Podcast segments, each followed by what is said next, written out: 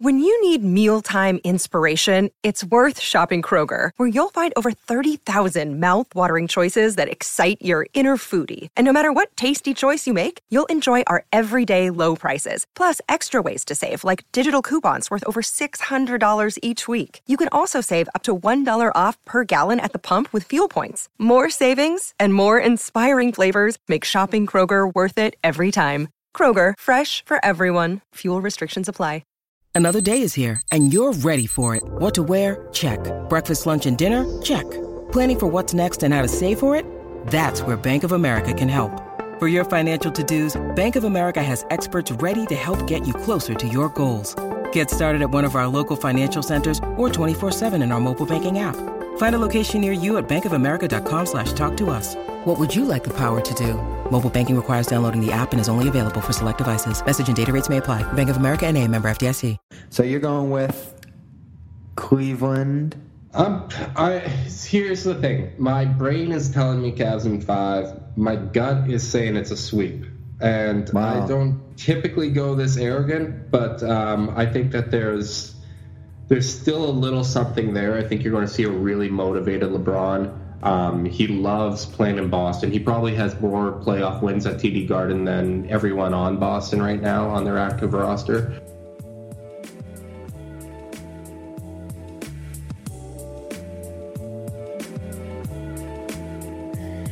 You just heard there in the opener from our last episode the big prediction by our guest for the second time in a row today, Justin Rowan, Cavs on and uh, yeah, that's it.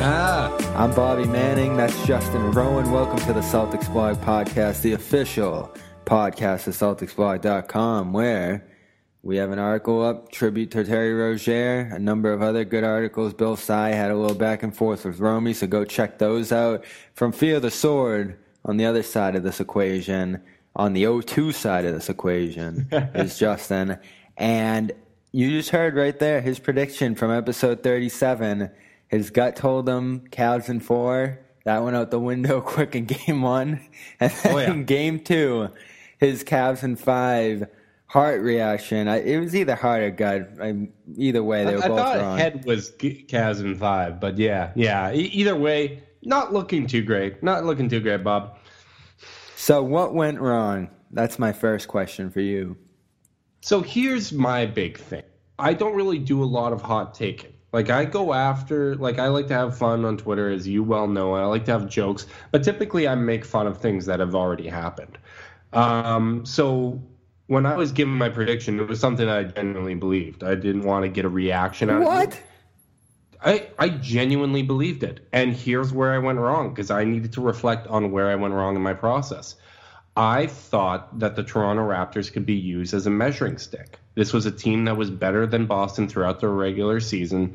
Um, their defense was comparable in terms of defensive rating. It was a better offensive team. And when I looked at how the Cavs performed against them, I thought, okay, maybe there's going to be an off shooting night and Boston can get a game there. But this isn't as good of a team. And where I went wrong, and some a lesson I should have taken away from Toronto, because I went into that series predicting that Toronto would actually win in six games. The way you play defense matters more than those season long ratings. Boston really, really pre- uh, prevents movement off ball. They will tag guys. They will jam cutters. They do not let you get to your spots without you feeling the defense.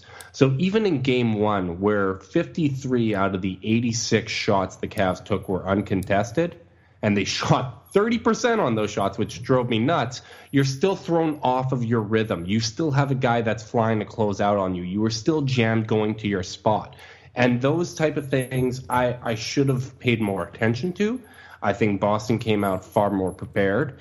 And I, I underestimated them for that reason. And I, I think the issues with Toronto now, looking back on it, are more mental than what I realized at the at the time. I, I didn't necessarily buy into that, but it, it appears apparent to me now that they were an inaccurate measuring stick. hmm And I think you were a little bit off with the Celtics too. I, they deserve some measure of credit here. And of course, after game one, To, to be clear, I, I, I believe I was giving Boston credit there. Yeah. I, I, I, no, I am I am incredibly impressed with this team. They they even the guys that have offensive weaknesses like a Marcus Smart, they still he still puts pressure on the defense by the way he drives, his ability to run the pick and roll. They have shot makers, uh, like they are a very, very impressive team, and they have done a tremendous job. That was one of the better Marcus Smart's games I've ever seen in game two. He was phenomenal with the hustle plays, with the turnovers he forced. That dive across the sideline where he saved it coming out from behind LeBron on the yep. uh, fast break going the other way was one of the best defensive plays I've ever seen. That was unbelievable the way he kept that in. And like you said, I don't know how he does it, but he keeps drawing gravity on his drives. He's like a 53% shooter at the rim this postseason, and he's still just drawing people in on those drives and dumping off. I think he did that four or five times in game two. Who do you feel like has been the game breaker on the Celtics so far? The biggest difference from last year, where they just didn't seem to have the personnel for this matchup? I, I think that's an interesting question. Um, I know I mean, I think it is the big thing, and it was something that uh, a concern that I expressed actually when we talked was I, I, had a fear that this would be the series where Al Horford really could make his impact on the series, just because not necessarily. Yeah, you were right Bo- about that. I yeah, Boston's personnel around him, I don't think has as much of an impact on it. I think it's the changeover with the Cavs and, and their ability to expose them. Like if you look at Game One and uh, again, Tristan Thompson has actually done a really good job on Al Horford in the minutes that they've played together. In game one, Horford, when guarded by Tristan, he didn't have a point, he didn't have a rebound, and he didn't take a shot. Now, he they basically took Horford out of the play and exposed everyone else because Thompson was pulled out of the paint. They exposed every single other matchup. Horford made great reads.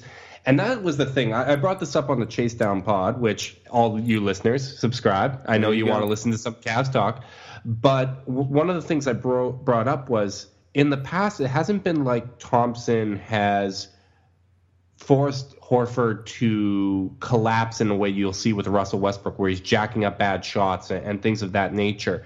Instead, he gets him to be a little passive because Horford always makes the right decision. He's not going to take a lot of bad shots. He's going to move the ball. He's going to rotate it. And in the past, by limiting him that way, it limited the Celtics.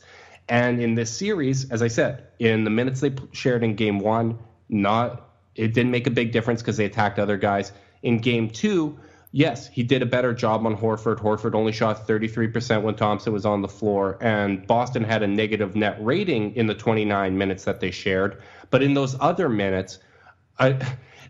I think the net, uh, the net ratings was negative 1.8 for Boston in the 29 out of 30 minutes that uh, Horford and Thompson shared the floor, and they had a plus 66 net rating in Horford's other minutes. And the thing with Boston, uh, which it really impresses me is they don't rely on one guy consistently. They get bursts. One quarter it might be Jayson Tatum.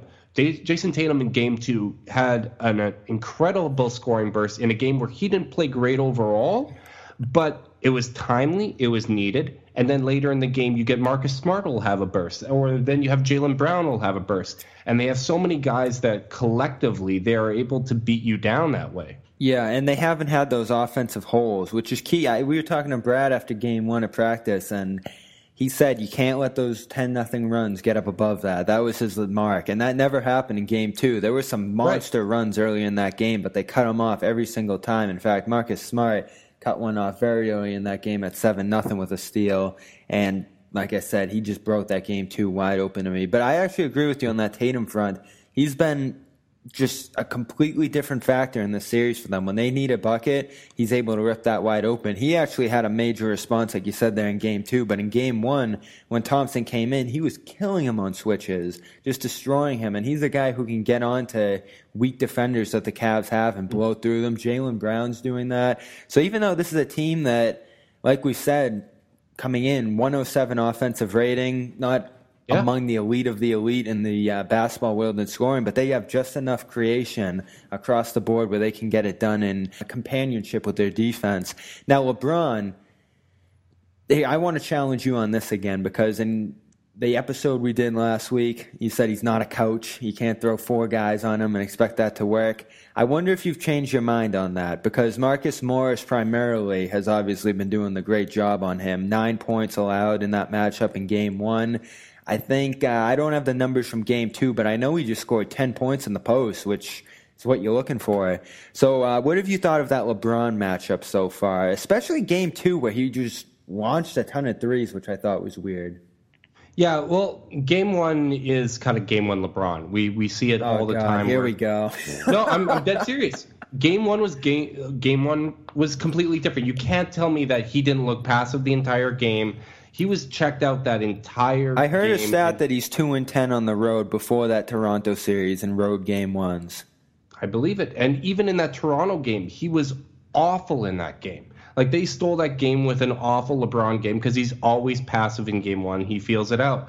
Game two, he came out guns blazing, and the Cavs wasted a game. Jayson Tatum makes the play, biggest play of his career by giving LeBron a concussion. Um, I, I, know we joke about the NFL how they, uh, they they'll just rush guys back in, and the concussion protocol is a joke. LeBron was messed up there. It was seventy-one that, to forty-seven after that.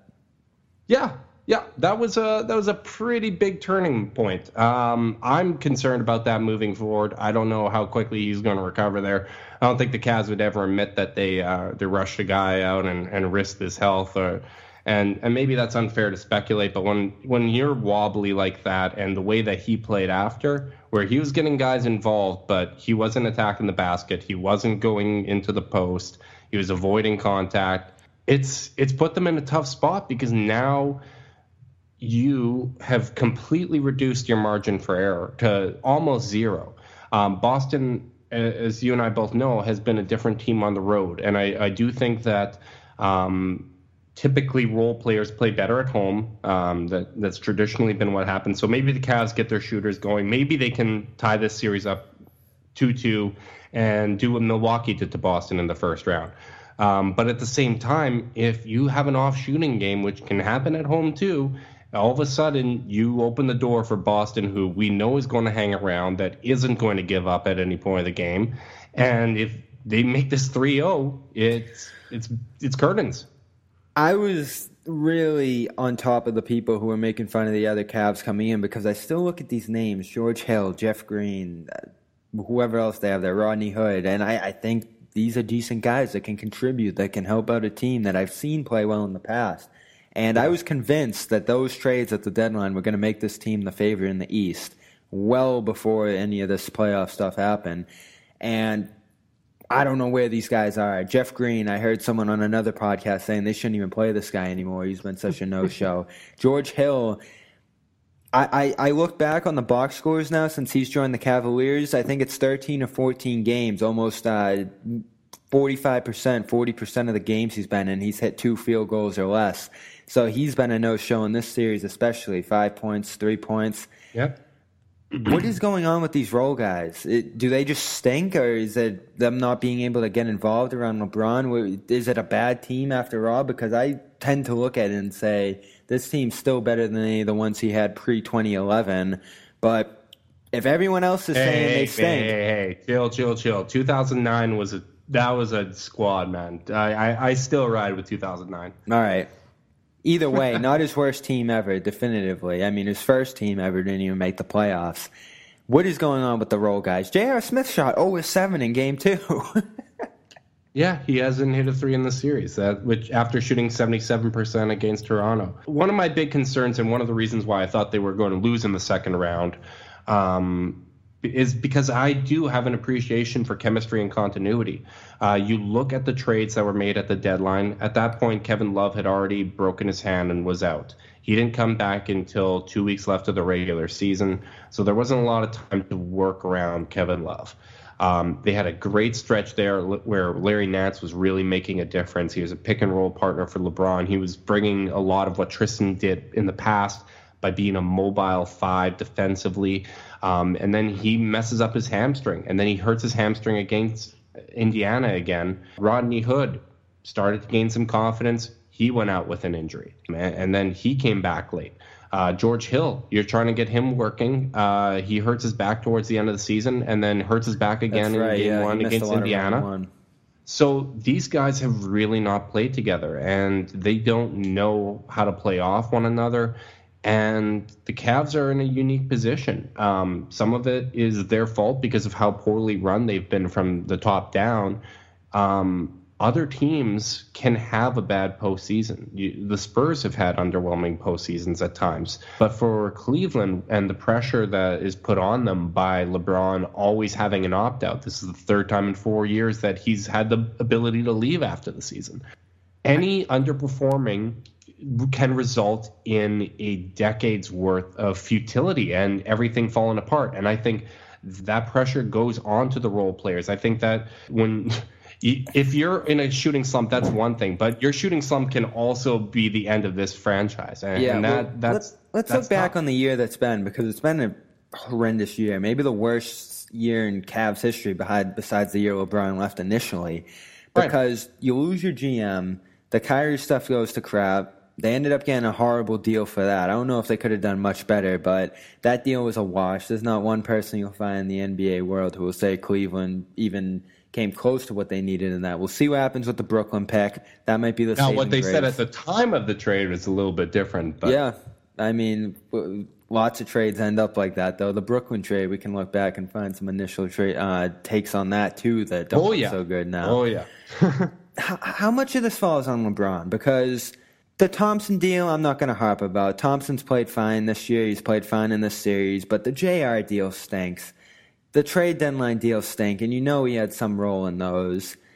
Is this team, the team that he built, not being enough? I think he plays some role in that, and even bringing them together, like you said, building that chemistry, that falls back on him too. And as he may be approaching his last days here, has he botched this whole situation? Even going back with the Kyrie relationship and how that ended. Here's the thing I find interesting. Like I, I thought we were heading in a, an interesting direction with this conversation, but then you took it a different way on almost his role as a general manager. LeBron is passive aggressive. I know one of the complaints David Griffin had was that he actually wished that he had more input from LeBron. These these aren't moves. LeBron doesn't have the final say. He isn't signing the players. If he was, Tristan Thompson wouldn't have had a multi month holdout for his contract. He would have just been signed. In fact, he would have been extended the year before, which was one of the only real mistakes of the David Griffin tenure was that they extended Anderson Varejao and didn't sign Thompson.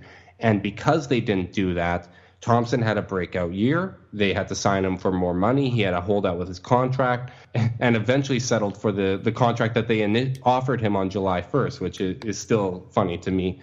But no, I, I don't think that LeBron is the one pulling these strings. I know he's been very frustrated with the front office. He's he was frustrated last season that they they went until February with an empty roster spot without a backup point guard. I know that was a, a big frustrating thing for Kyrie. And that's one of the reasons why LeBron is, would never sign long term here is because he wants to have that leverage. He wants yeah. to have his foot on Gilbert's throat. It's kind of weird and, he didn't have the free agency last year to me. Yeah, it, honestly, like um, I I don't think that these are moves done by LeBron. LeBron wanted to um, nix the Isaiah Thomas trade. Like he he as soon as he heard how Isaiah Thomas was, and this was an opinion I shared, I thought that they should have just canceled it right there. That's why I wrote before the season, before Isaiah that Thomas had a, scary time. yeah, that's why I wrote before the season, before IT even had a chance to to destroy his reputation. I said that the Cavs should trade him and their own first round pick for either Patrick Beverley or George Hill. Yep. Like I wrote that you in September. Well like, that, yeah, you were always anti Isaiah to Cleveland, and that right. came to fruition. And, and I, I, mean, that's why I thought that they should nix the deal, send an Isaiah back to Boston, unhappy as hell, a Jae Crowder that's unhappy as hell, and let Boston deal with it. Oh, it would have been a disaster. Right, would been, but would have set us back years. I'm that was scary stuff, man. no, I, I, absolutely, and especially if history still goes the same way with Hayward, this would have been a scary season. Yep, it, it certainly, certainly could have been, but it didn't go that way, and I, I don't think LeBron has that control of the front office. There, there's nobody that covers the team that that says that. Even people from the outside, like it, it's it's a convenient narrative, and it, it's funny because with the coaching of the Cavs, if there's something that's impressive, it's okay. It's it's the might of LeBron. He's doing this all good. If there's blame, then it falls on Ty Lue, which I think Ty is sick of. Like, I wouldn't even be surprised if LeBron stayed and Ty decided to step down, just because I think there is, as Windhorst wrote, organizational fatigue. Like, I, I think he's Oh, tired yeah. of this. I, I think most been fans. giving him his props during the broadcast, though. I mean, when it comes to him, I saw him just standing there in the garden, like having the time of his life, cracking jokes about how Thompson's the answer. Like, oh, I wonder who I'm going to go to next for game two. Like, he just seemed to think that was like blink of a blink of an eye. It was going to flip the series upside down. And Thompson has been good in this series, like you said. You threw the numbers out there. He's, he's played. done, he's done. That's the thing. Like Thompson has done exactly what I hoped he would do on Horford. Love has responded better to being guarded by Horford than I could have hoped. LeBron has played well, and nobody else has shown up. Like if you told me those three guys did exactly what they did through these two games, I would feel really confident about my prediction. We, I, but no one else showed up, and that's part of the reason why I still haven't really given up hope in this series. Um, It starts with the defense, though, because all those things did go well in game two. And Jaylen Brown's walking to the basket again and again and again. I mean, do you remember that play where he just ran the length of the floor and no one stood in the way and he just got all the way there? Jaylen Brown's proven to be the matchup nightmare in this series. And that's why I was actually going to point to as the game breaker this year because he was here last year. He didn't get his minutes. He probably got to feel a few things out and he's showing that he understands this matchup and he's taking advantage of it. They're throwing Korver at him again and again and it is just a disaster. So Lue's standing there after the game and he's saying the Celtics are gooning up the series, which I've never I've never heard that word before. I guess that's Really? a hockey word. Yeah, that must be more of a I, I'm thing. surprised from Boston not hearing gooning up the series, man. Either that way. is- that is a hockey thing. Yeah. So that's that's his answer. Not really an answer, just a statement. But it- where does where does Cleveland go from here? Because you seem to think the series isn't over. I don't know how they're going to win the series playing defense the way they are at this point, behind in a series. But where do they go from here? I mean, does Calderon get involved? Is Thompson like playing nonstop? What are they going to do? I think Thompson needs to continue to play. Um, I wouldn't change his role. Uh, I think J.R. Smith needs to have a much shorter leash.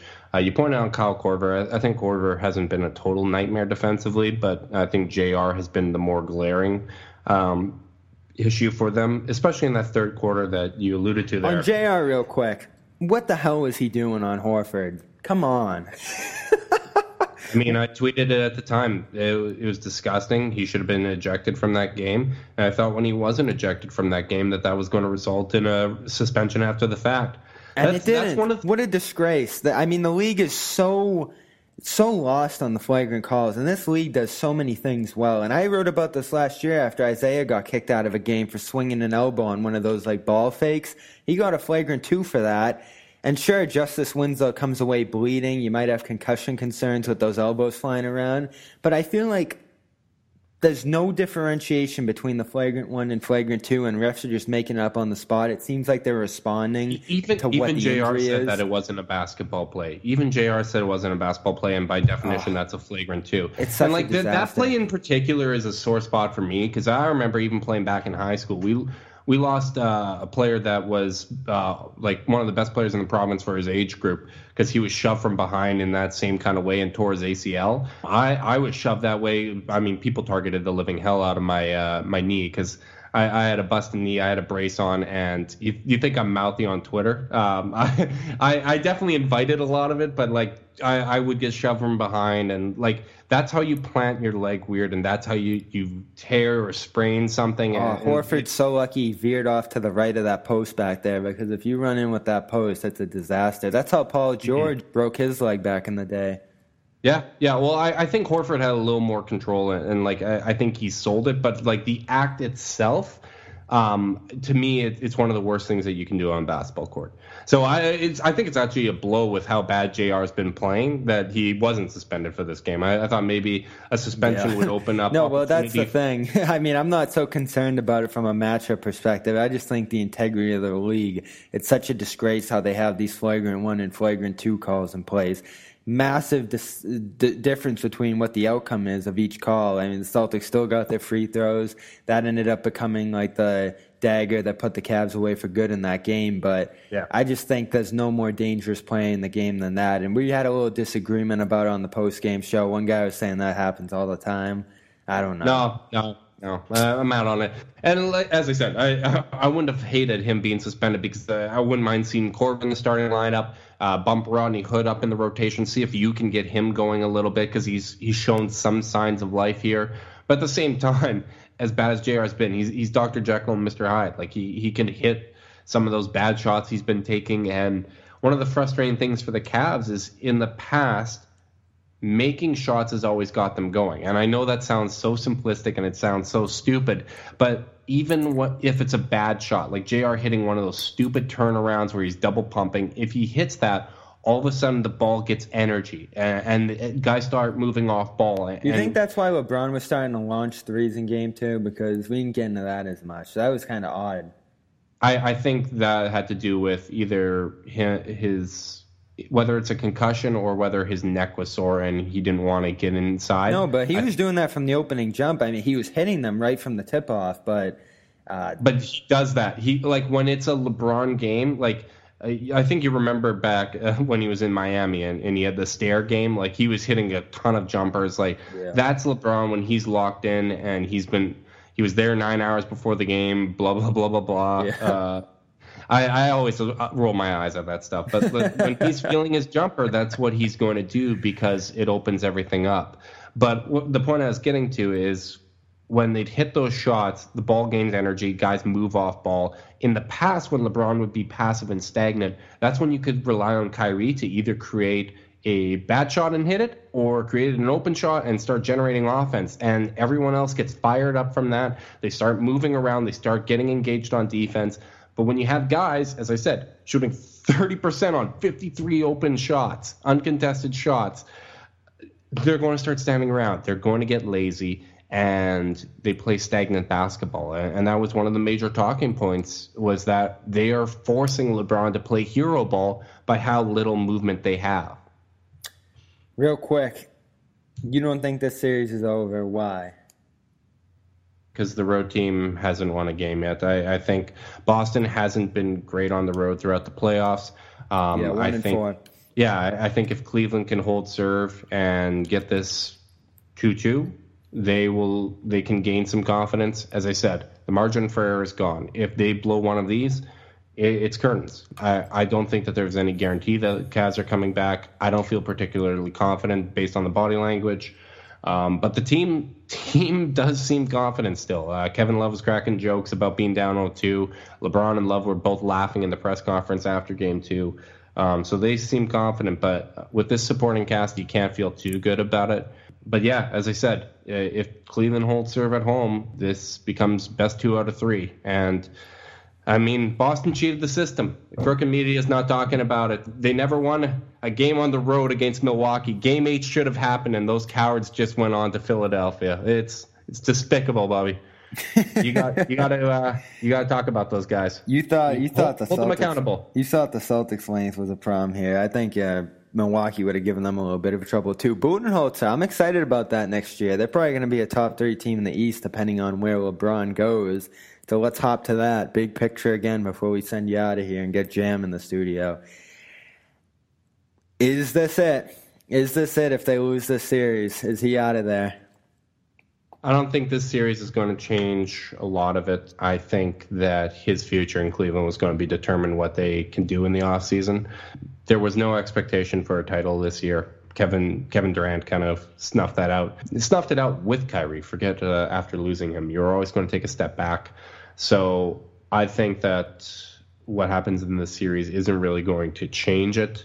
Um, I think that there is a good chance that he can leave and that he will leave, but at the same time, we don't know what those situations are going to be. We don't know what he's going to be able to orchestrate and plan out, whether it's going to be in Cleveland, which I think would be his preference. Like, I don't think he wants to be viewed as a mercenary and a title chaser, but if they can't get something together to, to bring another All Star in here or to kind of change it up, uh, it's going to be pretty damn tough to keep them. Um, but no matter what, I think there has to be an overhaul. You need to get fresh blood in here because LeBron can wear out his welcome and he can make it tough on role guys.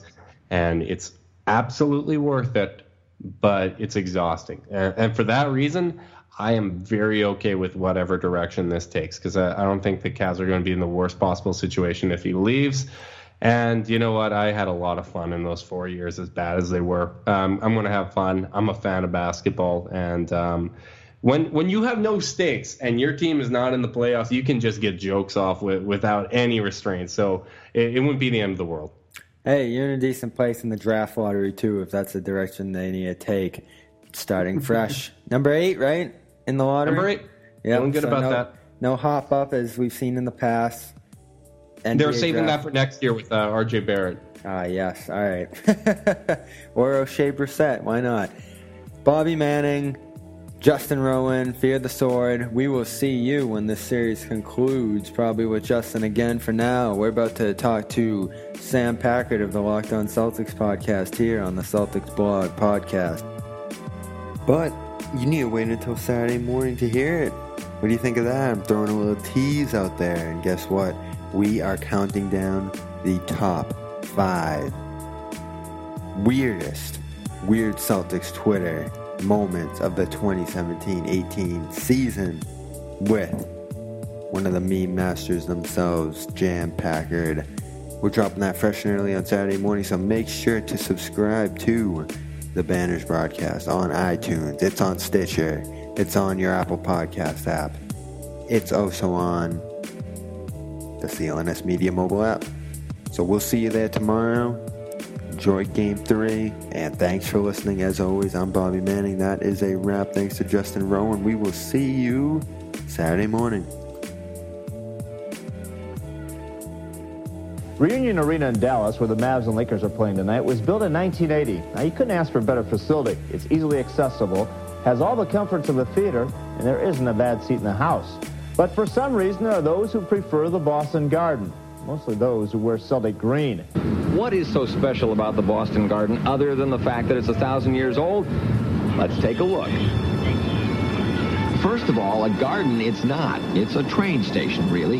One flight up and you're on the fabled parquet floor. Now, before you get all misty-eyed about the parquet, take a closer look.